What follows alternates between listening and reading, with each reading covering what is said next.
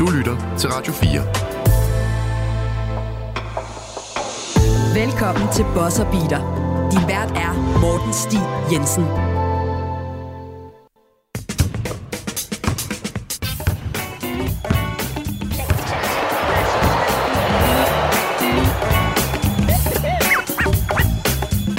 Hej og rigtig hjertelig velkommen til Bosserbiler. Mit navn det er Morten Stig Jensen, og det her afsnit det er det første i 2024.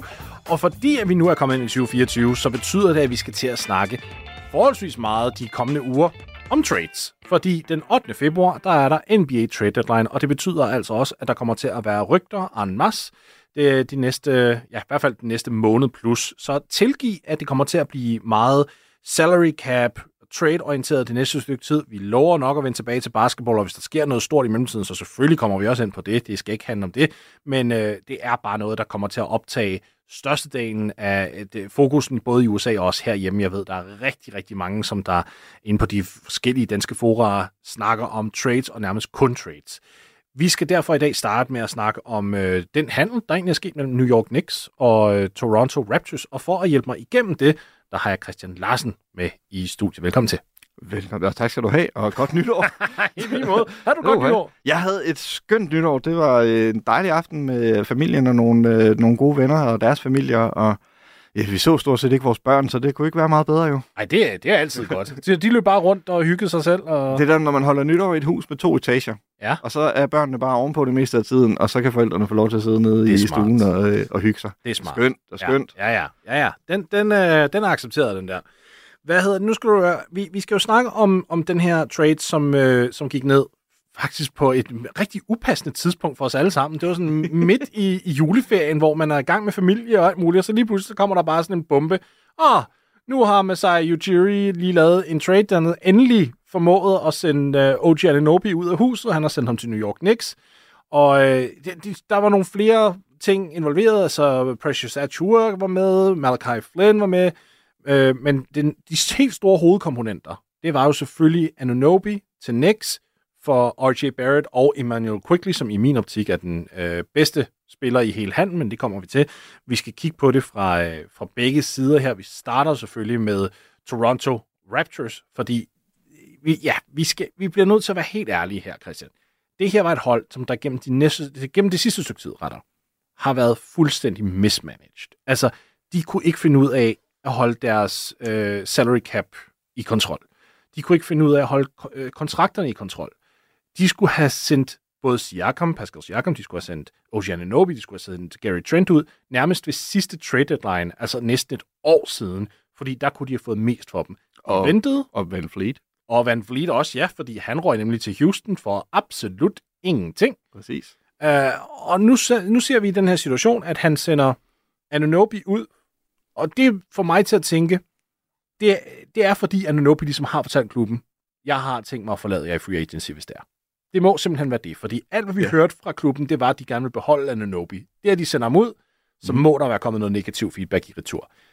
Og jeg er selvfølgelig harm på, altså over, at de ventede så lang tid, fordi det er bare ikke god business. Men i det mindste fik de Quickly i retur. Og nu kan de ligesom bygge en lille smule op. De har matching rights på Quickly, som der bliver en restricted free agent her til sommer. Mm. Og så har de RJ Barrett, som... Ja, han er ikke nødvendigvis den bedste spiller. Det vil jeg være den første til at sige, men han er på en lang kontrakt, som der udløber først den 2027, så der er noget mm-hmm. fremtidig altså, trade potentiale deri. Ja. Han er ikke en, endnu en udløbende kontrakt, som de skal stå og tage stilling til lige nu. Hvad tænker du indledningsvis om Torontos retur for Anunobi? Jeg synes, det er... Øh, altså, når man tænker på, hvor lang tid de har gået og fedtet med at få sat det her trade i stand, så synes jeg faktisk, at de har fået sat et rigtig godt trade i stand. Øhm, overordnet set, de får en Emmanuel Quickly ind, som matcher, øh, som matcher Barnes timeline meget bedre, og øh, ja. altså øh, sender ligesom et signal til ligaen om, at, øh, at, at det er den vej, de skal til at gå nu. Øh, jeg, sy- jeg, synes, det ser, jeg synes, det ser fornuftigt ud for dem. Jeg synes, det er et move, som øh, har været lidt for længe undervejs, som, øh, som, som nævnt. Men, men det kommer, og det kommer uden, at de er nødt til at... Øh, og, altså, øh, uden de er nødt til at dukke sig, når de går på gaden, vil jeg sige. fansene har i hvert fald været meget, meget utilfredse med uh, Masai Ujiri igennem en længere periode nu. Det må og, man og, sige. Og, generelt bare Toronto. Jeg er, jeg er enig i, at de redder noget ansigt på den her. Og, og det er jo sådan lidt typisk, fordi den gavede NBA-fan vil jo vide, at I kunne have fået meget mere for, ja. den, for Anunobi, hvis I havde sendt ham ud for, for et år siden ved trade deadline, fordi der mm. var rygtet jo altså tre ubeskyttede first round draft picks, Ja. plus et fjerde draft pick, first round draft pick, der så trods alt var beskyttet, men alligevel, det, det er altså også en kæmpe pakke, som Ja. man kunne have sendt ham ud for. Og nu tager man en quickly bevares, der er rigtig, rigtig dygtig, kunne blive en fremtidig All-Star, Mhm. og så en R.J. Barrett, der nok kommer til at være en meget gennemsnitslig starter. Er det, det tror jeg nok er den bedste. Jeg tror, han, er, han, han kommer til at være en overgangsfigur. Ja. Altså, øh, det, det er det, man skal se ham for. Han er, øh, hvad hedder det, sal- salary fill, og skal ligesom være øh, transition fra det hold, det er nu, og ind til det hold, Mm. mm. det bliver om 3-5 år. Ja, og det er jo også det. Så nu er spørgsmålet så, hvad, hvad skal de herfra? Fordi Siakam står også til at blive en, øh, en free agent. Ja, jeg vil sige faktisk, en, øh, en, en del af det her trades øh, øh, vurdering kommer også til at stå og falde med, hvad, for, hvad, hvad de får tilbage for Siakam. Ja. Øhm, og dermed im- implementeret kraftigt, at, øh, at det ikke at trade Siakam er ikke en mulighed. Han skal sendes afsted. Ja. Øhm, og alt efter, hvad de får tilbage fra ham, så kan man se, okay, hvad, hvordan står de så på den anden side? Øhm, fordi det her trade isoleret set giver dem nogle muligheder, men, men, men hvis de ikke får det rigtige return for Siakam, så står de bare lidt fastlåst. Jeg tror, det bliver mellem Indiana og øh, Atlanta for Siakam. Det er de to, der vil udvise mest interesse. Det er de to, der forhandler. Det ser ikke ud til, at der er særlig mange unge hold, som for eksempel Oklahoma City Thunder, der har alle aktiverne til at kunne trade sig til nærmest hvem som helst, de ønsker. De virker ikke til at være super interesserede i Siakam, hvilket er gode nyheder for ja, Ja. både Pacers og Hawks. Men hvem af de to hold tænker du vil give mest mening for Siakam? Altså, Hvis vi kigger på det fra den anden side. Vi skal nok vende tilbage til Toronto. Øhm, jeg tror, at hvis, øh, hvis Hawks, de kan... De, jo- altså, de, de på en eller anden måde får sadlet om i deres øh, øh, hvad hedder det, to point guards øh, eksperiment, og så få sendt, øh, øh, få sendt Murray den anden vej, Mhm. eller måske i en three-team. Øh, jeg så et forslag om at sende Murray til Lakers, Den og Siakam til, Ja. til øh, Hawks, og så kan jeg simpelthen ikke huske, hvad det var af... Så er det en blanding af, jeg tror det var D'Angelo Russell og Rui Hachimura. Og Det var sådan noget, ja. Sådan noget derhen af. Ja. det, det, det giver for, altså det, sådan et trade giver for mig ikke særlig god mening for Toronto at ende ud i. Jeg synes ikke, der er nogen af de hold, det giver super meget. Jo, altså i princippet kunne det godt give mening for Hawks. Øh, fordi jeg tror, at Siakam ved siden af en Young kunne måske noget. Mhm. Øh, men vi er stadigvæk på, lad os stikke en finger op i luften og se, hvordan, hvor den lander henne. Øh, Jeg tænker på, at de har så mange wings og power forwards, som den allerede er. Altså, sådan, det, det er næsten lige... De har lige traded John Collins her i sidste sommer, ja. For netop at frigøre mere plads til Jalen Johnson, til DeAndre Hunter, til alle dem her. Så det vil virke fuldstændig underligt for mig, hvis de så ikke sender en gruppering af de spillere ud i en Siakam-handel. Fordi ellers så ja, ellers så står det jo bare står, igen. bare, står det bare igen med samme Øhm, problemstilling. ja. Selvfølgelig med en bedre spiller på hænderne end John Collins, det er jeg godt klar over. Men Men, men Pacers, den kan jeg meget, den, kan, den, kan, den tror jeg bedre, jeg kan lide. Ja. Øh, samme. Også fordi, at Pacers er et sted lige nu, hvor altså, de, de er på vej i en rigtig god retning. De er et virkelig sjovt hold at se, men, men, men, men de er der ikke endnu. Altså, de, er- jeg vil sige, de er et stykke fra at være der. Ja. Øhm, og der kunne, øh, øh, der kunne Siakam godt gå ind og være med til at bringe dem i hvert fald et, øh, et, et skridt tættere på, ikke? De vil i hvert fald blive bedre defensivt. De vil have endnu en stjerne. Altså, de vil have en sekundær stjerne. Det er jo nok det, de mangler i Indiana lige nu. Ja. Tyrese Halliburton, ham vil jeg nok klassificere som en, en superstjerne. Ja, han er i hvert fald... Øh, I hvert fald på vej derhen af. ja. Det er sådan, jeg har ingen problemer med, at hvis han er min 1A-dude fremadrettet. Nej. Men jeg mangler den sekundær. Ja. Og, og der kan jeg bare ikke se lige nu. Det er ikke Bruce Brown, det er ikke Miles Turner, det er ikke Buddy Hield, det er heller ikke Benedict Mathurin, som jeg faktisk godt kan lide, men jeg havde Jamen, han, er, han, er et stykke, han er et stykke fra. Han har ikke rigtig taget det udviklingsskridt, Nej. som man kunne have håbet på. Det har han nemlig ikke, og det er derfor, jeg også står sådan, mm, hvad skal man gøre der? Jeg, jeg vil faktisk være den første til at indrømme, jeg er ikke vild med aldersforskellen mellem Halliburton og, og Siakam, hvis det altså er Siakam, de trader sig til. Mhm. Fordi her om 3-4 år, så begynder Siakam faktisk at være så gammel, at han ligesom ager out en lille smule. Og så står de i den der problemstilling, som rigtig mange klubber har fundet sig selv i, hvor at man står og siger, jamen hvad skal vi nu gøre? Vores superstjerne har skrevet under på en, en Supermax-kontrakt. Der er ikke særlig meget cap space. Og en af vores vigtigste spillere, vores sekundære spillere, er ved at blive så gammel nu, at der, det er tid til en udskiftning. Vi kan ikke gå ud på i free agency og finde en. Vi kan ikke rigtig gå ud på trademarkedet, fordi hvis vi skal optimere os selv for at være en mesterskabskandidat, så skal vi trade alt. Altså Ja. unge spillere, draft picks og alt det her. Præcis. Og når man så står i den situation, og man har cashet alt ind, og du står med en aldrende spiller på hænderne, good luck trying to uh, replace that. Ja. Fordi det findes bare ikke. Så det vil være sådan en fremtidig bekymring for mig. Mm. Men, men, men set på den korte bane, så kunne det være et interessant... Øh, Der vil det være genialt. Ja. Jeg tror også, det handler om, hvilken slags kontrakt du så ligesom får skrevet under på med Siakam her til sommer, fordi han skal jo ligesom genforhandles til en ny handel. det skal han. Så det, du skal ikke gå ud og sige, at jamen, du får da en, en fire års max-kontrakt, for eksempel. Den tror jeg vil være en lille smule for brutal for Pacers. Ja. Ja. Så, så du skal nok finde ud af, inden du faktisk laver sådan en handel, hvad leder du efter, Pascal? Altså sådan helt konkret, hvad, hvad er vi ude i økonomisk? Ja, Ja. Um, men jeg synes, jeg synes, det er interessant, at, det, at, at når vi snakker om egentlig om den her Knicks Raptors trade, at vi med det samme for begge hold går videre til den her sådan, åh, næste trade. For der skal være en follow-up trade, hvilket fører mig til New York. Number one rated defensive team in the league. That's why they have the best record in the West. And Anobi's first shot, he loves those corners. Welcome to New York. This is what the people want to see. Knicks-fans elsker med rette erhvervelsen af OG Ananobi, fordi han strømligner ligesom deres startopstilling. Han er den her two-way wing, som Tom Thibodeau har savnet lige siden Luol Deng, hvilket er derfor, jeg er begyndt at kalde OG Ananobi for the new Luol. Han kommer til at spille 40 minutter per kamp. Han kommer til at være super træt. Han kommer til at med vilje at fejle ud af kampe, bare for at få så nok energi til, til næste kamp. Ja. Øhm, med alt det sagt, så bliver vi nødt til at have en lidt seriøs samtale omkring New York Knicks, Christian. Fordi ja. jeg ved godt, der er rigtig mange Knicks-fans her i Danmark, som der sidder og siger, åh, men fed trade, og de er blevet bedre. Jeg er ikke nødvendigvis uenig. Ja, til trods for, at de opgav den bedste spiller i handelen i min optik i, Quickly, så, så er Ananobi en, der går ind og løser en masse af deres problemer. Han er en bedre øh, spiller og et bedre fit end R.J. Barrett. Han, igen, som jeg siger, han strømligner der startopstilling forholdsvis altså formidabel faktisk, men de mangler den der skide superstjerne, som kan tage dem hele vejen. Jeg elsker Jalen Brunson, men han er ikke på det niveau. Og det er Julius Randle i hvert fald heller ikke. Nej. Hvad gør de? Øhm, ja, de skal, altså, de, skal ud og, de skal ud og finde noget mere. Det er vi øh, 100% enige om. Øh, Ja. Jeg kan godt lide det her move for New York. Det kan jeg også.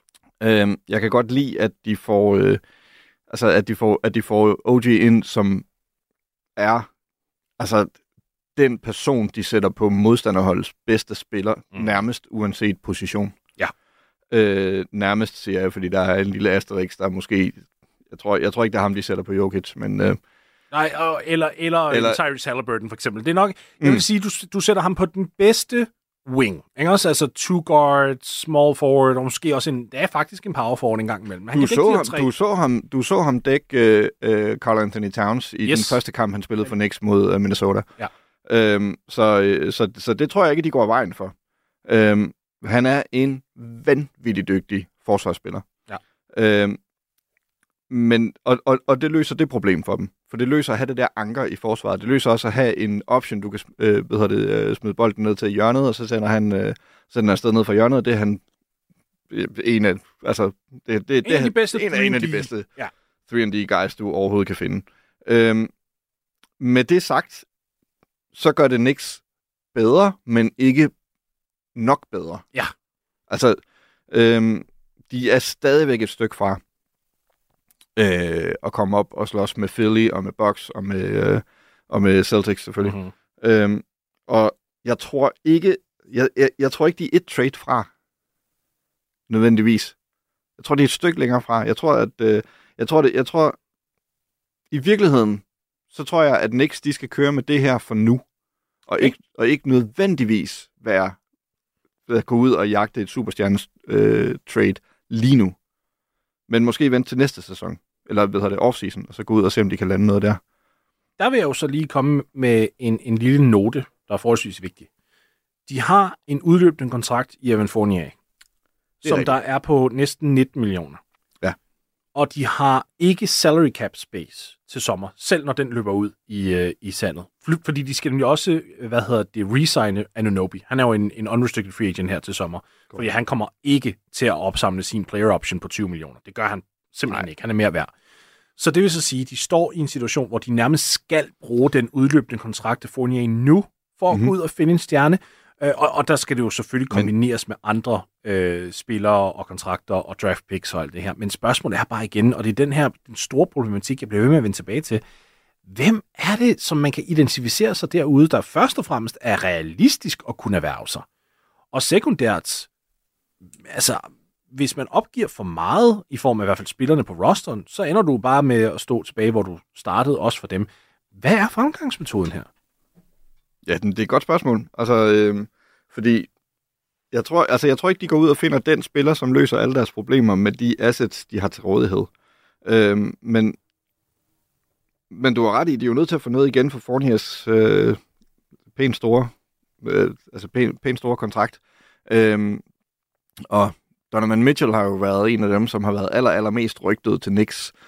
Jeg ved sgu ikke, om en Donovan Mitchell er det, som går ind og, øh, og så giver øh, liv og glade dage i øh, Madison Square Garden, men det skal i hvert fald nok blive sjovt, hvis han ender der. Altså, det er nok spiller Ron, Ja. hvis nogen derude. Jeg, igen, jeg synes ikke, Mitchell er en af de her, du ved, top-tier superstjerner. Nej. Han er ikke en Giannis, en Jokic, altså dem der, som der vinder mesterskaber. Han har i hvert fald ikke bevist det endnu, men han er en spiller, som der måske lige er i niveaugruppen under. Ja.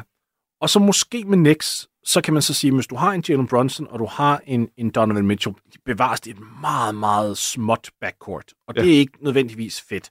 Det øh, har Portland Trail Blazers øh, Det var det store haft, problem, de haft havde. nogle ret store øh, erfaringer med. Eller? Præcis. Men i det mindste kan du så sige, du har et lille, du har et småt backcourt, ja, men det producerer helvedes meget. Ja. Og så har du en OG Ananobi, du har en, ja, en Julius Randle bevares, altså det er jo det der med, hvad, du ved ikke, hvad du får, for, altså er ham på en, på en aftenlig basis. Altså hvad var det, han scorede her forleden i uh, Ananobis debut? Det var det 38 eller 39, der var han fuldstændig ja. genial. Ja, ja. Men han kan sagtens Men han er, ikke, han, er ikke, han, er, han er ikke stabil.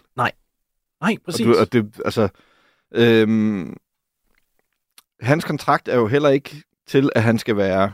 Altså, Julius Randle er jo ikke kontraktsat til at være en superstjerne. Nej. Altså, øhm, han er kontraktsat til at være en tredje, en tredje banan. Ja. I virkeligheden. og det vil han være Og, og spørgsmålet er, om hans output vil være mere stabil, hvis han bliver tredje banan, i stedet for nu, hvor han skal... Altså, der forventes af ham, at han øh, producerer.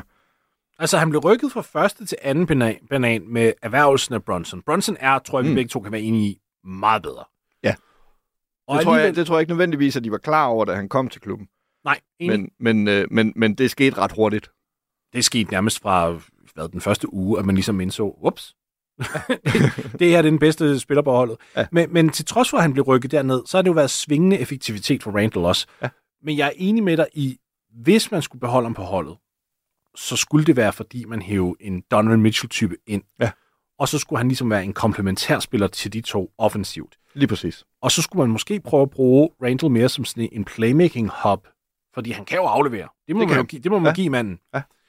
Og så egentlig sige, fint nok, jeg skal være yberselektiv med mine skud, men til gengæld, så bliver jeg bare sådan en, øh, en blæksprutte uh, playmaker, der bare afleverer, om jeg er i posten, om jeg står ude bag trepointslinjen, om jeg er i en fast break situation. Jeg skal bare fokusere på at få bolden op ad gulvet og i hænderne på Brunson og henholdsvis Mitchell, så de kan få åbne skud. Mhm. Altså, der er en formular, men der, hvor jeg tror, jeg også selv bare bliver skeptisk, det er, sidste gang, der var et mesterskabshold uden en virkelig top superstjerne, det var jo Pistons i 04. Det er Ja. ja. 20 år siden.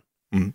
Og så, siden dengang, så den tætteste sådan, non-superstjerne, selvom det var en superstjerne, men det var bare en på den, måske den lavere spektrum af det, det var Mavericks i 11 med Dirk. Og Dirk selv, det var fuldstændig vanvittigt at sige, at han ikke var en superstjerne, fordi han var jo derhen af. Ja, er top, top 20 all-time scorer. Ja, ja. Og, altså, Men han var jo ikke på det tidspunkt, så havde vi jo begge, t- jeg tror vi alle sammen havde, havde både Dwayne Wade og LeBron over ham for eksempel, ikke også? Ja. Og, og han havde ikke engang Caron Butler det år, så det er sådan, der er nogle gange de der udsving, hvor man ser, ja, her er et hold, der ikke har den der traditionelle superstjernepakke, men mm. vi kan godt gå ind og vinde et mesterskab. Men Knicks derimod, der ved jeg ikke, om jeg køber den. Jeg ved ikke, om det, jeg, jeg tror ikke, jeg køber, at de kan være undtagelsen. Og jeg tror, det er der, jeg begynder at blive bekymret, fordi det her er et win-now-hold.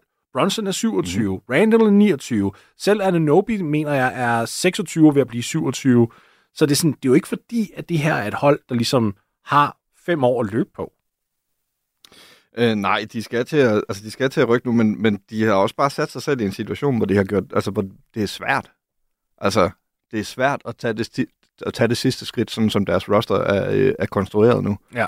Øhm, og med de muligheder, de har for øh, at, at gå ud og hente på et trade market, fordi man kan også sige, hvis du har din, øh, din første og din anden og din øh, øh, tredje banan, som altså nærmest på de tre mindste pladser, så får du stadigvæk, så får du stadigvæk bøvl med en Embiid. Øh, du får stadigvæk bøvl med en Porzingis, du får stadigvæk bøvl med en Jokic. Altså, hvem er det, der går ind og dækker dem? Er det Hardenstein? Mitchell Robinson? Stoler vi på det? Ja, se, Mitchell Robinson der er ude resten af året, det er jo der, hvor jeg også sidder sådan og tænker, er det virkelig nu, man skal gå all in, når din startende center og suveræn den, den bedste interior defender, du overhovedet har på rosteren, ligesom ikke er tilgængelig? Mm-hmm. Er det så virkelig nu, du har lyst til at kaste dine chips ind og go for it? Men du bliver jo nærmest nødt til at gøre det, fordi du, du er ikke sikker på, at Ananobi bliver. Altså, jo, selvfølgelig har de nok haft nogle indledende samtaler og alt det her, men du ved ikke, hvordan den anden halvdel af sæsonen kommer til at forløbe. Nej. Det kan være, at det går fuldstændig galt, og det kan være, at han bliver uvenner med halvdelen af spillerne i omklædningsrummet. Hvad ved jeg?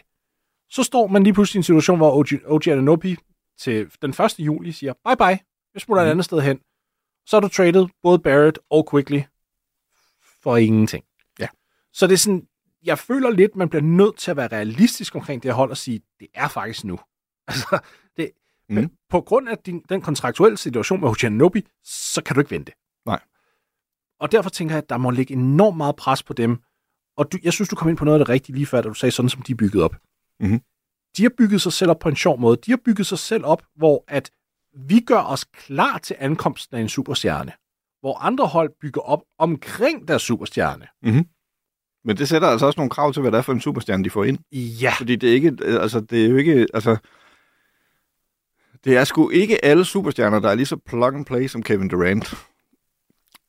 Bevares, og, og det er jo det... Givetvis er. Ja, det, og, men han, han er plug and play. Ved du hvad? Det, jeg vil gerne komme ind på Durant. Jeg skriver simpelthen en note her, at hvis vi har tid til det i slutningen af programmet, så skal vi lige snakke Durant, fordi der er nemlig også en, en, uh, en lille pointe, jeg gerne vil igennem med der. Hvad hedder det? Jo, og, og jeg tænker også, når du har en Bronson for eksempel, som du ved, du ikke vil af med, mm-hmm. det er i hvert fald meget svært at opgradere for ham så ved du også, at hvis der lige pludselig kommer en point guard på markedet, så er det ikke ham, vi skal gå efter. Så skal vi gå efter en anden en, som der ikke lige optager en speciel position. Om nu har vi lige traded for OG Ananobi, så hvis det er en small forward, der kommer øh, på, ledet på markedet, ej, så kan vi heller ikke rigtig gå den retning. Det, jeg, jeg hader ideen om, at man bygger et hold op sådan omkring tanken om, nu skal vi have en superstjerne, vi bare ja. skal placere i midten. Fordi som du siger, det bliver lige pludselig en meget specifik superstjerne, du har brug for.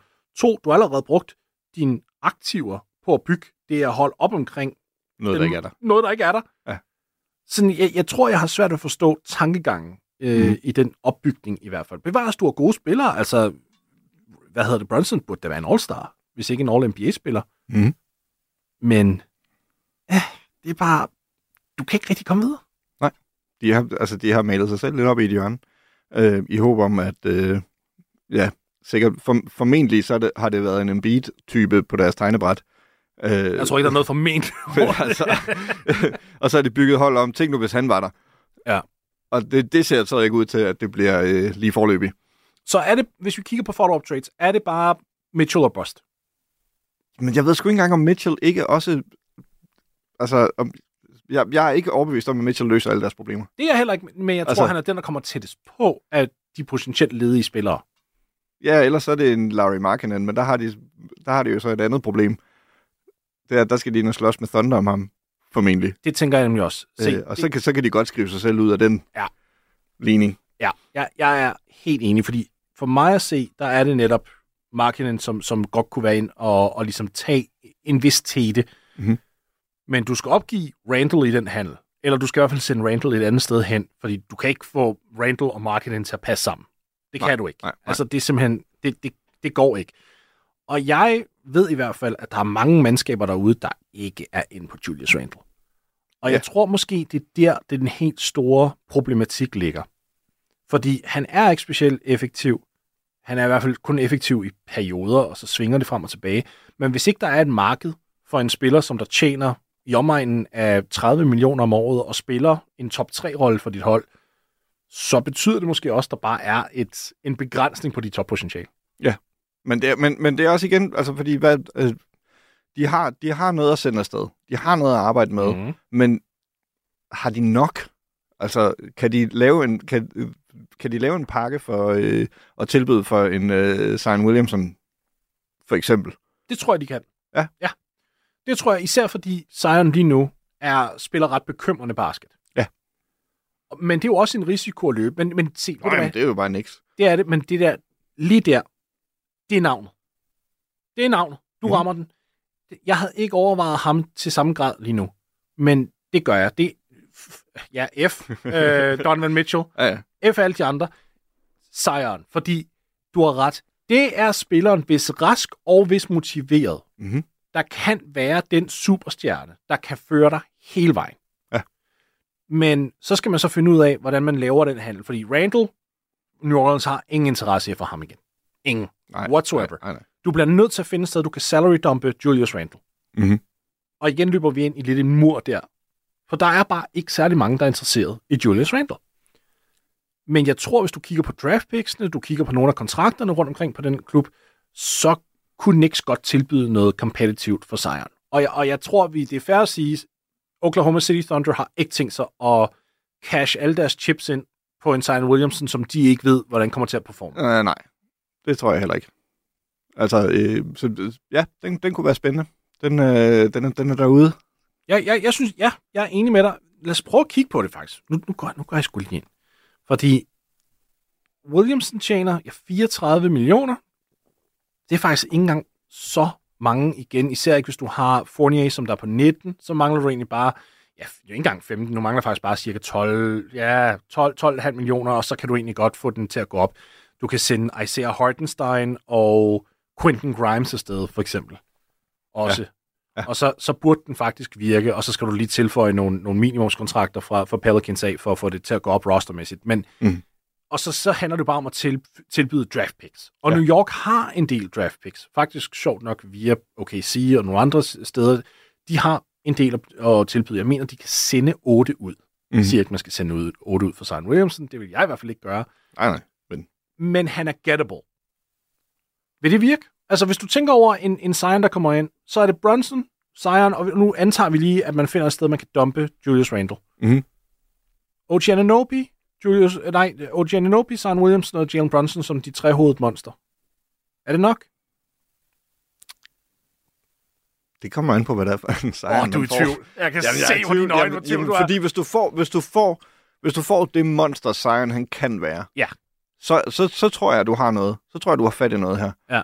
Men hvis du får det andet type monster, Zion også kan være, Som han har været i år. som han har været i år, Ja. så, altså, så, så, så har nålen ikke rigtig flyttet sig. Fordi så har du skiftet, så har du skiftet en upålidelig øh, spiller ud med en anden upålidelig spiller. Ja. Som godt nok er bedre, men Men spørgsmålet er, om det er den bedste måde at finde et upside på, hvis du er New York. det tror jeg. Men så er det måske bare den rute, de skal gå. Altså forstå mig ret. Mhm. Selvom vi sidder her og snakker om, at man kunne også bare lade være, og så kunne man sidde og være tålmodig. Jamen, altså, Men de har jo ikke tid til at være tålmodige. Så måske er det bare nu, at man skal lukke øjnene og tro på, øh, på alle mulige former for held, og så sige, vi håber bare, det går op i en større enhed. Ja. Vi satser hele butikken. Velkommen, Zion Williamson. det er det, de skal. Sådan. Tag den. Løb med den. Hvis du er Knicks-fan, hvad, hvad tør, tør du gøre det? Hvis jeg er Knicks-fan? Ja. Øh, jeg, jeg synes, Knicks-fans har været udsat for meget. Øh, øh, så jeg tror, at øh, jeg tror, at sådan... Det, det, det tror jeg godt, man tør. Ja. Det ting, tænker jeg godt, man tør. Altså, New Orleans tænker jeg i hvert fald, hvis vi bare kan kigge på det fra deres side også, så skal det være nok draft picks, til de kan sælge det til fanbasen. Mhm. Mm-hmm. Fordi at lige pludselig stå uden en sejren, efter man også bliver nødt til at nærmest opgive uh, Anthony Davis til Los Angeles Lakers, Ja. så er det fandme game svært at sælge det hold til, til fanbasen. Øh, ja. Du lytter til Buzzer Beater på Radio 4. Christian, vi skal snakke om noget øh, trade-konflikt. Jeg ved ikke, om konflikt er det rigtige ord, men vi begynder at se en trend i, uh, i nutidens NBA, og vi så den også med den her OG Ananobi-trade. Det er, at man nærmest kun ser to former for mandskaber trade med hinanden. Det er mandskaber, der siger, at vi prøver at vinde øh, nu, og mandskaber, der prøver at vinde i fremtiden. Simpelthen altså nogen, der er under en rebuild, eller nogen, der ligesom bare siger, prøv at høre, vi skal lige prøve at blive lidt værre, vi er i gang med at være lidt tålmodige. Det er i hvert fald ikke win-now-klubber. Mm. Førhen, hvis vi kigger tilbage på, på øh, de tidlige 0-0'ere, da, da du og jeg i hvert fald så en, en basket, der var det jo sådan nogle øh, trades, hvor man godt kunne se, for eksempel Jason Kidd for Stefan Marbury. Mm-hmm. Altså, jeg siger ikke, at den trade var, var fair for begge sider, fordi der er selvfølgelig en spiller, der er bedre end den anden. Ja. Men ideen var jo, om vi flipper point guards, fordi det giver mening for os, men mm-hmm. vi er begge to competitive, vi prøver begge to at vinde. Det var ikke noget med, lad os tage et skridt tilbage for at komme fremad. Vi nej, så nej. de her... Så der, der er et bedre match for begge hold, hvis ja. vi prøver at bytte det her. Ja. Det ser man simpelthen ikke længere. Det er nærmest kun den der ene vej frem, og den anden vej tilbage for, for, for de forskellige mandskaber. Mm-hmm. Er vi ude i, at det er bare sådan, det er? Eller er der nogle undtagelser, hvor du tænker, det kunne gå mening? Eller hvor det kunne give mening for nogle klubber, ligesom at sige, vi bytter nogle, nogle aktiver, som der faktisk gør, at vi er begge to win now, eller begge to rebuild for den sags skyld, men vi hjælper hinanden over selv på samme måde. Altså, øh, jeg kan komme med en undtagelse, i hvert fald nede i den mm-hmm. lave ende af tabellen, og det er ja. jo, hvad hedder det, øh, det er jo John Collins traden. Ja. Øh, fordi det var jo to dårlige mandskaber, som, som, som byttede med hinanden. Jeg tror, man forventede at være bedre, hvis man var... Åh, oh, ja, ja.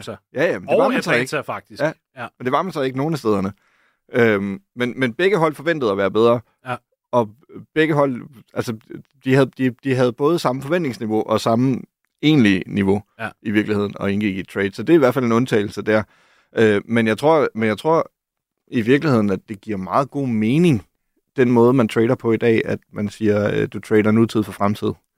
Jeg synes i hvert fald, det siger noget, fordi når man ser to hold trade nu til dags, mm-hmm. så er det nærmest en dead giveaway, hvor at man så siger, åh oh, okay, der var en spiller, som der gjorde det her hold bedre. Ah, så ved vi, hvordan øh, tankerne er hos den klub, der opgav den bedste spiller. Så ved vi, de er på vej til at tage et skridt tilbage. Det, så har... det, det har jo allerede konkluderet med Raptors, at de er i gang med at... Præcis. Ja. Og det var jo dem, man var bekymret for, vil være øh, fortsætte med at være kompetitiv. Ja. Og når vi kommer ind til trade deadline her den 8. februar, så ved jeg, at vi kommer til at kigge på nogle mandskaber, som netop burde bryde det hele ned, som nok ikke er det. Et hold som Chicago Bulls for eksempel, der bliver ved med at insistere på, vi er konkurrencedygtige. Jamen nu er de jo også begyndt at spille flot basketball. Det tror jeg er et stort ord.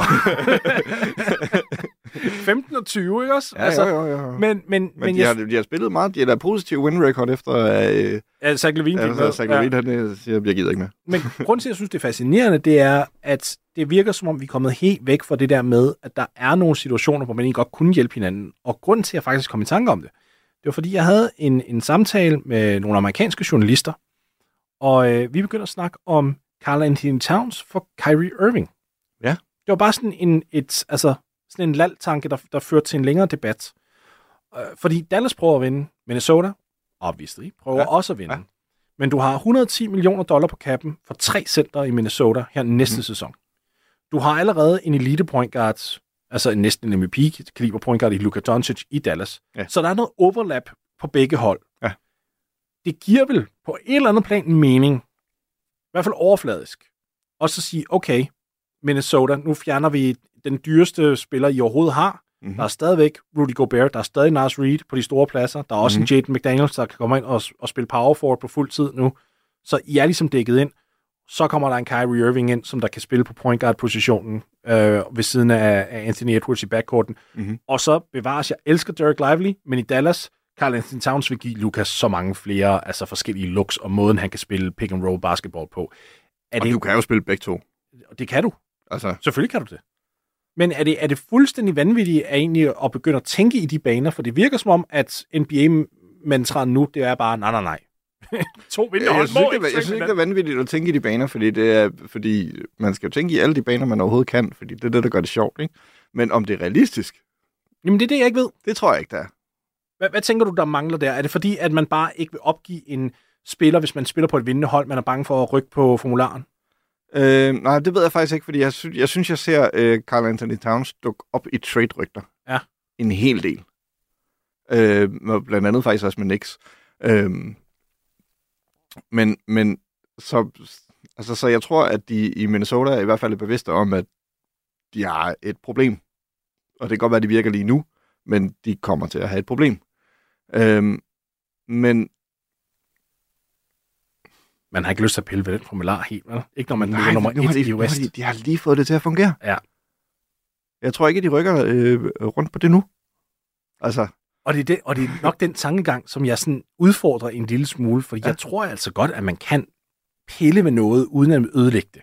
Mm. Altså, hvis vi nu, igen, nu går jeg vildt langt tilbage her, men den gang, hvor Philadelphia nåede finalerne med Allen Iverson, Ja. der havde de jo Theo Radcliffe i det meste af sæsonen spillet fantastisk forsvar og alt det her. ja, Men de tradede ham ved trade deadline for Dikembe Mutombo. De mente, de havde brug for en, en veteran. Det skal også lige siges, Rad- Radcliffe gik dog lidt ned med en skade også, så det var også en af tingene. Han ja. Ville være blevet rask angiveligt til slutspillet. Ja. Men de tradede ham for Mutombo. De nåede hele vejen til finalerne. De tabte sig til Lakers, men det var altså også et dominerende Lakers-hold, der gik, Det øh, hvad tror jeg, det var 15 og 1, eller hvad pokker det var det år i hvert fald. Øh, med Prime Kobe, Prime Shaq og alt det der. Så der, der var nok ikke noget, man kunne gøre der. Men de havde en situation der, hvor de pillede meget stort Ja. ja. ved, ved et stort element af deres hold, og det, og det virker alligevel. Jeg vil nok være mindre bange for, en at prøve det af. men du skal være sikker på, altså, du skal også bare være sikker på, og der tænker jeg lige præcis med Kyrie, hvor sikker er man på, at, hvad man får ind? Altså, Jamen, det er man ikke. Det er, Nej. der ruller du terningerne der ruller, 100%. der ruller du terningerne. Så, så, så lige præcis det trade, du øh, liner ja. Op der, tror jeg ikke er realistisk. Fordi jeg tror ikke, man er villig til at rulle terningerne i så stor en grad. Jamen, så, så lad os prøve at tage den om til øh, for eksempel Atlanta, der også har to point guards. I ja. Trae Young og Deontay Murray. Murray har også været involveret i, i trade-rygter. Ja. Altså, er det der, hvor man siger, Atlanta ligger jo ikke nummer et i, i Øst. De ligger jo faktisk nummer, gud, 11, de er endda uden for play-in. to. Præcis. Men så er du også ude igen Ja. i, i Så er du en, faktisk- en, en top- og bund trade. Ja, men de prøver at være konkurrencedygtige. Det er det, der Ja. skal prøve at sige. De, Okay, okay, de ja, ja. prøver jo ikke at tabe. Nej, De vil gerne i vinde. den grad at holde fast på Trae Young. Nå, men altså, de er i den der Chicago-ideologi, ikke også med, Ja. ja. at vi er dygtige, vi skal bare lige vise os, og vi skal bare lige have noget tid, men mm. lige meget, hvor meget tid det så viser sig, så går det ikke rigtigt. Men altså, kunne man prøve, hvis man var Atlanta, og man prøver rent faktisk at vinde, og så sige, jamen fint, i stedet for at have den her overflod af point guards, Mhm. og måske også i den, faktisk at have den overflod af, af wings, de egentlig har, så lad os da prøve at se, om vi kan strømligne den roster en lille smule, fordi for mig at se, så handler det om at give spillerne plads. Den er interessant.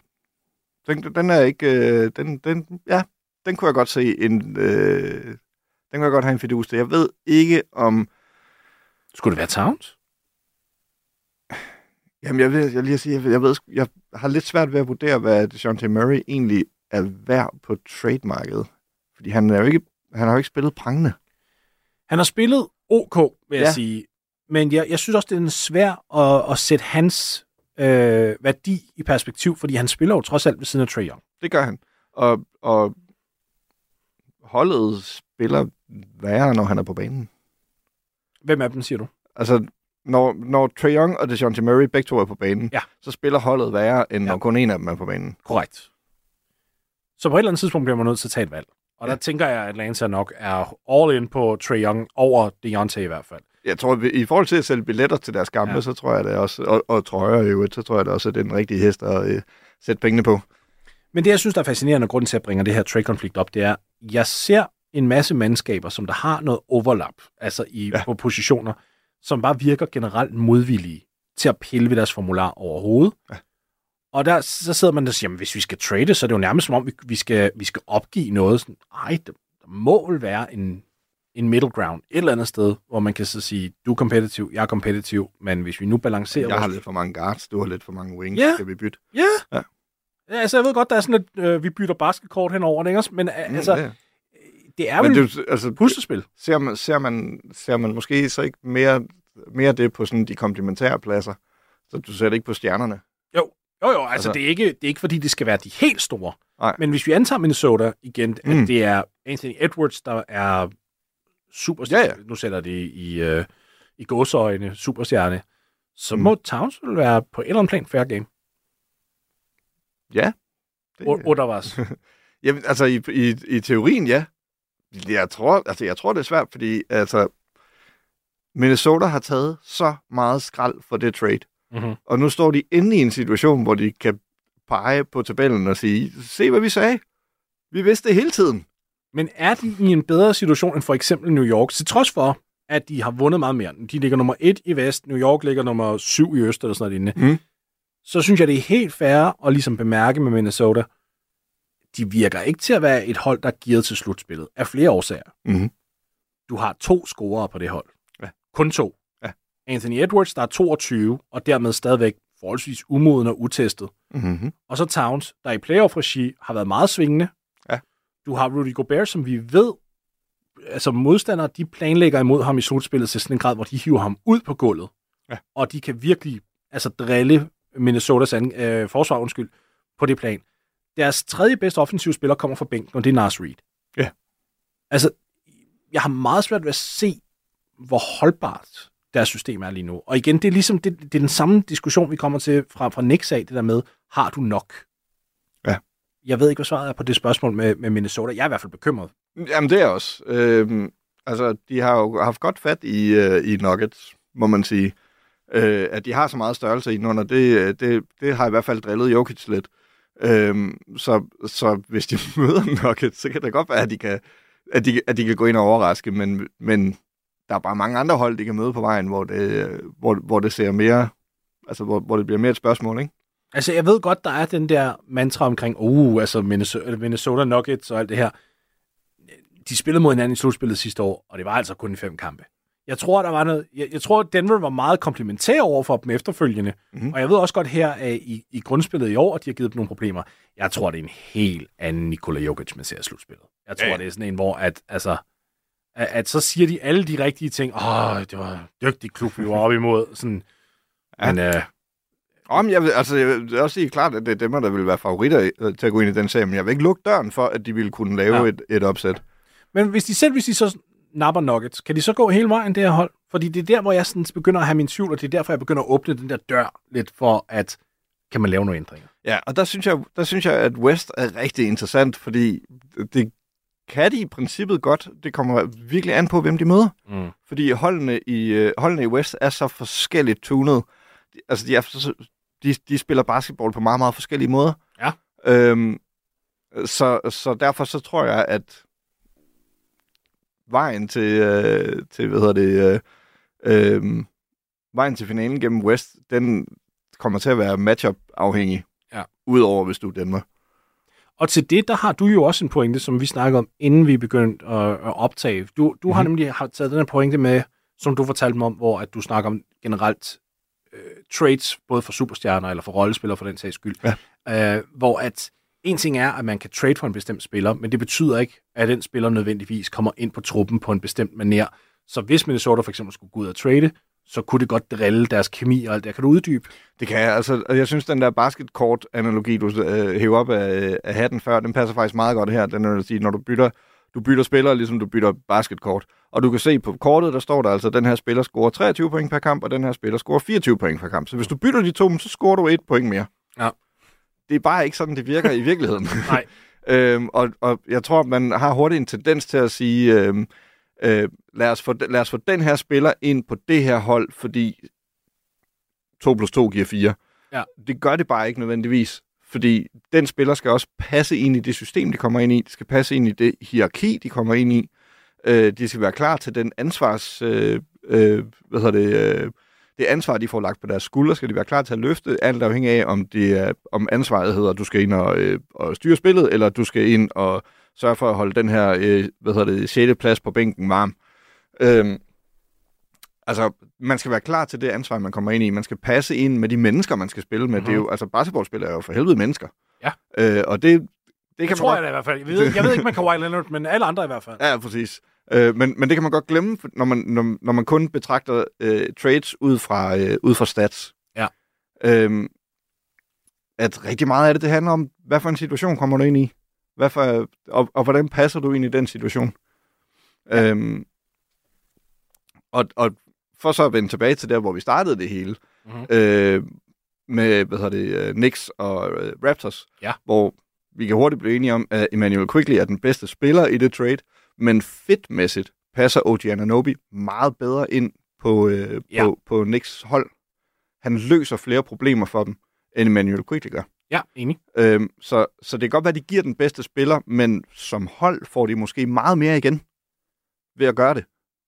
Fordi at det også er en spiller, så der ikke nødvendigvis er øh, prægende statistisk set. For der er jo nogle spillere, når de kommer hen til en ny klub, så vil de gerne bevare deres scoringsprocenter og deres scoringssnit. Så Ja. vil de gerne stadigvæk score 25 per kamp, for eksempel, fordi det gjorde de før. Mm. Jeg tror, at det, man skal kigge på med trades, for jeg er helt enig med dig, det er, at man skal kigge på skills. Og man skal sige, den her spiller, kan han gå ind og løse noget for os på trade, altså hvis vi går ud på trademarkedet aktiv, kan han gå ind og løse noget for os, uden nødvendigvis at have sin egen agenda over vores. Mm. For eksempel, hvis vi nu går tilbage til den, det jeg kom med tidligere med Kyrie for Towns. Ja. Stoler vi som Minnesota Timberwolves på, at Kyrie Irving kan komme ind i den rolle, og stadigvæk lade Mike Conley være den, den her leder, der ligesom mm-hmm. stadigvæk har bolden en del, tager nogle beslutninger, er ligesom den, den modne, erfarne farmand i omklædningsrummet, eller kommer Kyrie ind og måske dominerer for meget i det område? Altså, det tror jeg ikke nødvendigvis. Det er bare mig, der ligesom taler mm. Højt. Ja. Øhm, det, jeg tror, det er nogle overvejelser, 100% man skal gøre sig. Mhm. Dog kan jeg alligevel ikke komme udenom det faktum. Og det er der, hvor jeg synes, der er en hammerende debat, en interessant debat i det her. Det er, når man sidder og kigger på Minnesota for eksempel. De har, de rangerer nummer 19 ud af 30 offensivt. Ja, de har ligaens bedste defensiv. Det er fedt nok. Ja, Kan du vinde mesterskab, hvis du er nummer 19 ud af 30 offensivt? Det, det, er, kunne man, det kunne man engang. kunne man ikke, ikke Kunne man længere. engang. Det kan man ikke længere. Hvad var, hvad var Detroit Pistons i 4? Hvad var de? Offensivt. Ja, jeg tør næsten. Skal jeg finde det? Jeg kan godt finde det. Jeg kan godt finde Hold, det. find, find det Jeg lige. finder lige. Find det lige. Jeg, Det, jeg, tror, vi, jeg tror, vi er derhen af. ej, det har ikke, det har ikke været godt. Ej, de var nummer 18 ud af, 19, øh, ud af Ja, 29. ja, ja, ja. ja, ja. Der kan du bare se. Og det var nemlig, det var slet ikke den der øh, undtagelsen, der bekræftede reglen, eksempel. Nej, Nej men, men jeg synes, det er interessant, fordi vi, man, det er det der med, man bliver nødt til at opgive et eller andet også, både sin kollektive øh, identitet lidt. Hvis du er et hold, som der er kommet halvvejs i sæsonen og har leveret mm. gode resultater, men du er klokkeklar over, vi har en liste med svagheder her. Ja. Så tror jeg, at du bliver nødt til i hvert fald at være åben for at indgå noget kompromis. Måske mm. det er den bedste måde at sige det på. Det der med, vi skal ikke bare overlade os selv til en superstjerne, som vi kan trade os for, og så lade den superstjerne komme ind og så diktere hele lortet. Okay. Nej, nej. Men vi bliver også nødt til at bare anerkende nogle sandheder, hvilket er, hvis vi er et af er ligaens værste offensive klubber, Mhm. så lige meget om vi så sidder og vinder 60 kampe i grundspillet, så kunne vi godt risikere at, øh, at tabe i, i, i slutspillet, simpelthen fordi vi ikke kan generere nok point, for eksempel. Ja. Det er jo en valid bekymring. Ja, ja, det er det. Men mindre, at man øh, stoler på, at man kan, øh, at man kan afholde modstanderen fra at score point nok. Men i år 2024, Ja, der er det svært. Der, der vil jeg næsten Der er- påstå, det er umuligt. Ja. Jamen, jeg, jeg synes, det er en fascinerende diskussion, og grunden til, at vi tager den op her, det er jo så også selvfølgelig for at ligesom klæde jer lyttere derude på til den trade deadline, som vi kommer til at snakke rigtig meget om øh, den kommende måneds tid. Fordi der, der bliver det meget det her med, man slynger navne ud, sådan lidt tilfældigt. Der kommer til at være mange sådan spillere, om siger, om han passer ind her, fordi der har de en åbning positionsmæssigt, bla bla bla. Det er bare ikke så lige til. Man skal snakke om flere ting end bare positioner, og især nu til dags, hvor positioner er begyndt at være en lille smule ligegyldige, i hvert fald mange steder. Altså, Ocean Anobi er et genialt eksempel. Vi snakker om ham som en small forward, men manden kan spille to og tre og fire, og Ja. spiller en gang imellem også en lille smule small ball center. Så Ja, ja, er, det, er det virkelig sådan nødvendigt at lave? Men jeg tror, jeg tror det, som det handler meget mere om i virkeligheden, Ja. øh, det, er også, altså det, det er også personlighedstyper. Det er fedtet. Hvordan, altså, hvordan passer du ind med de andre mennesker, du skal øh, være på hold med? Hvad- Og hvad tænker du så, hvis du kigger på, på Knicks, for eksempel, hvis vi runder den helt tilbage, hvis vi går tilbage til starten? Det her, den her klub, som der, vi, vi står og er meget bekymret for, prøver at gå for det nu. De har en god kemi kørende lige nu. Det har de. Den kemi vil vi gerne blive ved med at have, hvis vi er New York Knicks. Ja. Men vi ved også samtidig, der er en klar begrænsning på, hvor langt vi kan komme. Ja. Hvordan formidler vi begge sider af den sag? Ja, det er jo det, der er, øh, altså, det, det er jo det, der er det store spørgsmål. Øhm, men det handler jo også om, at dem, de finder til at komme ind i New York, øh, skal, altså, skal, skal, skal, skal passe ind. Altså, ja. øh, fordi de kan, jo ikke, de kan jo ikke få den samme kemi. Hvis du fjerner en spiller fra et hold, som folk synes er fed at have, Ja. og du sætter en ny spiller ind, så, øh, så, så får du et tilbagestød øh, på, på kemien, det er helt klart. Hvis det tilbagestød, du får på kemien, det er relativt nemt at rette op på igen. Mm-hmm. Det er relativt kort tid, fordi den her person er nem at omgås, den her person leverer på banen, eller den her person er hårdt arbejdende, eller whatever. Og det er lige det, vi har set med Anunoby ved at lige indskyde. For Det er han det er nemlig nemlig. meget nem at have med at gøre. Han er super nem at have med at gøre. Han Ja. går ind, og han leverer et bravende stykke arbejde, og ja. der, alle de andre på banen står og siger, det du gør, det gør du bedre, end jeg gør det. Ja. Så fedt, du er her. Ja. Øhm, problemet opstår, hvis de andre spillere siger, det du gør, det er jeg faktisk bedre til end dig, så jeg vil godt have, at du lige overlader det til mig. Mm. Og vedkommende siger, nej, nej, nej, nej, nej, jeg er blevet hentet ind for at gøre det, jeg gør. Så står du jo med et problem. Og det er jo der, hvor vi faktisk kommer ud i både problemer med Donovan Mitchell, og mm. Faktisk også Zion Williamson, med mindre selvfølgelig, du, du på en eller anden måde finder en trade for Julius Randle i den situation. Ja, præcis. Men hvis du bringer Mitchell ind, så kan jeg godt forstå, at der måske kommer til at være noget irritation fra Jalen Brunson af. Ja. Fordi Brunson er en genial skudskaber, han er en genial playmaker, men Mitchell har også brug for bolden en hel del. En ting er, at Mhm. han er en højvolumen trepointsskytte, der godt kan spille væk fra bolden, ja. Men det er ikke udelukkende sådan, han spiller. Nej. Han bliver også nødt til at have en masse drives. Han Og det er heller ikke udelukkende sådan, at han har lyst til at spille. Præcis.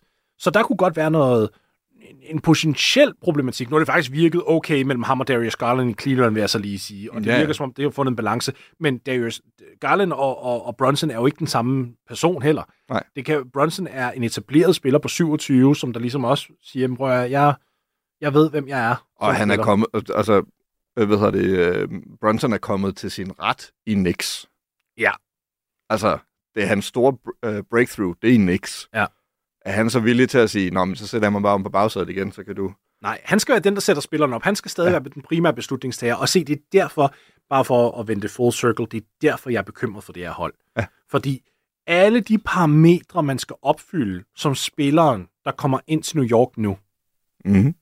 det er edderbuk med en svær opskrift. Ja. Du skal tilpasse dig således, at det stadig er Bronson, der ligesom har bolden i hænderne mest. Du skal samtidig være en spiller, der kan akkommodere højst sandsynligt Julius Randle og OG Ananobi oven i hatten. Mm-hmm. Du må nærmest ikke lave overlap positionsmæssigt. Det vil sige, du må ikke være en point guard. Du kan ikke rigtig være en wing, fordi så går du og overtager den fra Ananobi. Du kan heller ikke rigtig være den klassiske power forward, fordi det er, hvad Julius Randle er. Her mm. bliver vi nødt til at tænke på positioner, fordi Randle er ikke så positionelt. Han, er, han, er, han er rimelig fastlåst. Han er rimelig fastlåst. Ja. Altså, du er nærmest tvunget til at være en off-ball shooting guard, eller en, center, en, en, en dominerende center. Ja. Det er, sådan, det er nærmest det, du kan være. Med mindre selvfølgelig, at Randall er involveret i den trade, hvis vi nu snakker Zion Williamson. Mhm. Men, men jeg tror, det er derfor, jeg ligesom bringer den her bekymring op, fordi jeg har ikke lyst til ligesom at, at øh, ødelægge alt glæden for danske Knicks-fans, for jeg ved, der er mange af jer derude. Altså, jeg ved, der er rigtig mange, der er glade for den her trade, og jeg synes også Mm. berettiget. Ja. Men det er helt fair, synes jeg, at sætte nogle, nogle større spørgsmål op omkring, hvad ligger på toppotentialet her for det her hold, og jeg, jeg kan bare ikke finde frem til, at det er særlig højt. Nej, jeg tror ikke, at jeg tror, det er... Ja, jeg tror, jeg tror, ikke, jeg tror de, rykker, de rykker nålen en lille smule, men, de er, men, men gappet op til at blive et øh, altså et seriøst øh, Mhm. mm-hmm. øh, contender, det er stort. Altså, Jeg tror, jeg prioriterer Bronson, i hvert fald jeg ikke tror, det ved jeg, jeg prioriterer Bronson over Randall. Så det vil. Ja. så sige, allerede her, så lukker vi Mitchell ude, på grund af det, som du kommer ind på med, Bronson har ligesom etableret sig selv i New York. Du har ikke lyst til at pisse ham af. Godt. Han vil, han vil ikke have nogen problemer med en Zion Williamson på holdet. det tror jeg ikke. Der er han stadigvæk den primære driver, den primære yes. Beslutningstager, alt det her. Han er, han er point guarden. Ja. Så kan du være en lille smule ligeglad med, om, om Randall bliver pissed off, at det er Williamson, der kommer ind. Mm. Fordi ham vil du, skal du alligevel af med. Begge de to er fastlåste power forwards. Nu ved jeg godt, vi snakker om positionel, altså fly- flydende positionel, øh, hvad hedder det, spiller, men ja. ingen af de to er det. Nej, nej, nej. Altså, og, og jeg, jeg tror måske bare, det er der, vi egentlig skal runde af på den, fordi din idé, den kan jeg rigtig godt lide. Det er sejren. Mm. By, by, altså process of elimination, jeg kan ikke komme på andre, der virkelig giver mening, og som passer ind i Nixes kollektive mindset i hvert fald. Hvor langt vil de gå med sejren? Bare lige for lugten der. Hvis du får det motiveret, lad os prøve at være optimistisk i det her program. Hvis du får en motiveret Zion, jeg har, svært, altså, jeg har stadigvæk svært ved at, sige, at se dem ude af øh, anden runde. Wow. Jeg er stadigvæk svært ved at se mod anden runde. Der tror jeg faktisk, jeg vil være lidt højere. Ja. Det tror jeg. I hvert fald først, altså hvis, man, hvis de lavede en trade deadline handel her, Ja. så kunne jeg måske godt se uh, East Finals. Hvis igen, det, mm. Det du ved, that type of sejren, man får. Ja, ja. Og så kunne jeg faktisk godt se, måske kan med om titlen senere hen.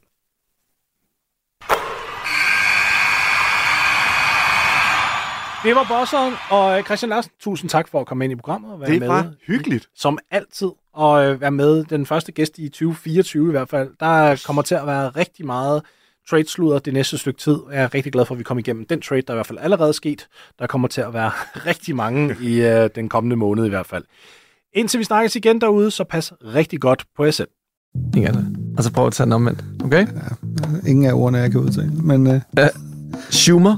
Succession, Scientology. Swift. Tag det igen. Jeg gik ikke Swift det der. Hver uge opdaterer Frederik Dirks Gottlieb og Mirko Reimer Elster, der får det vigtigste, vildeste og mest vanvittige fra Guds eget land i Only in America. En gang til. Schumer, Succession.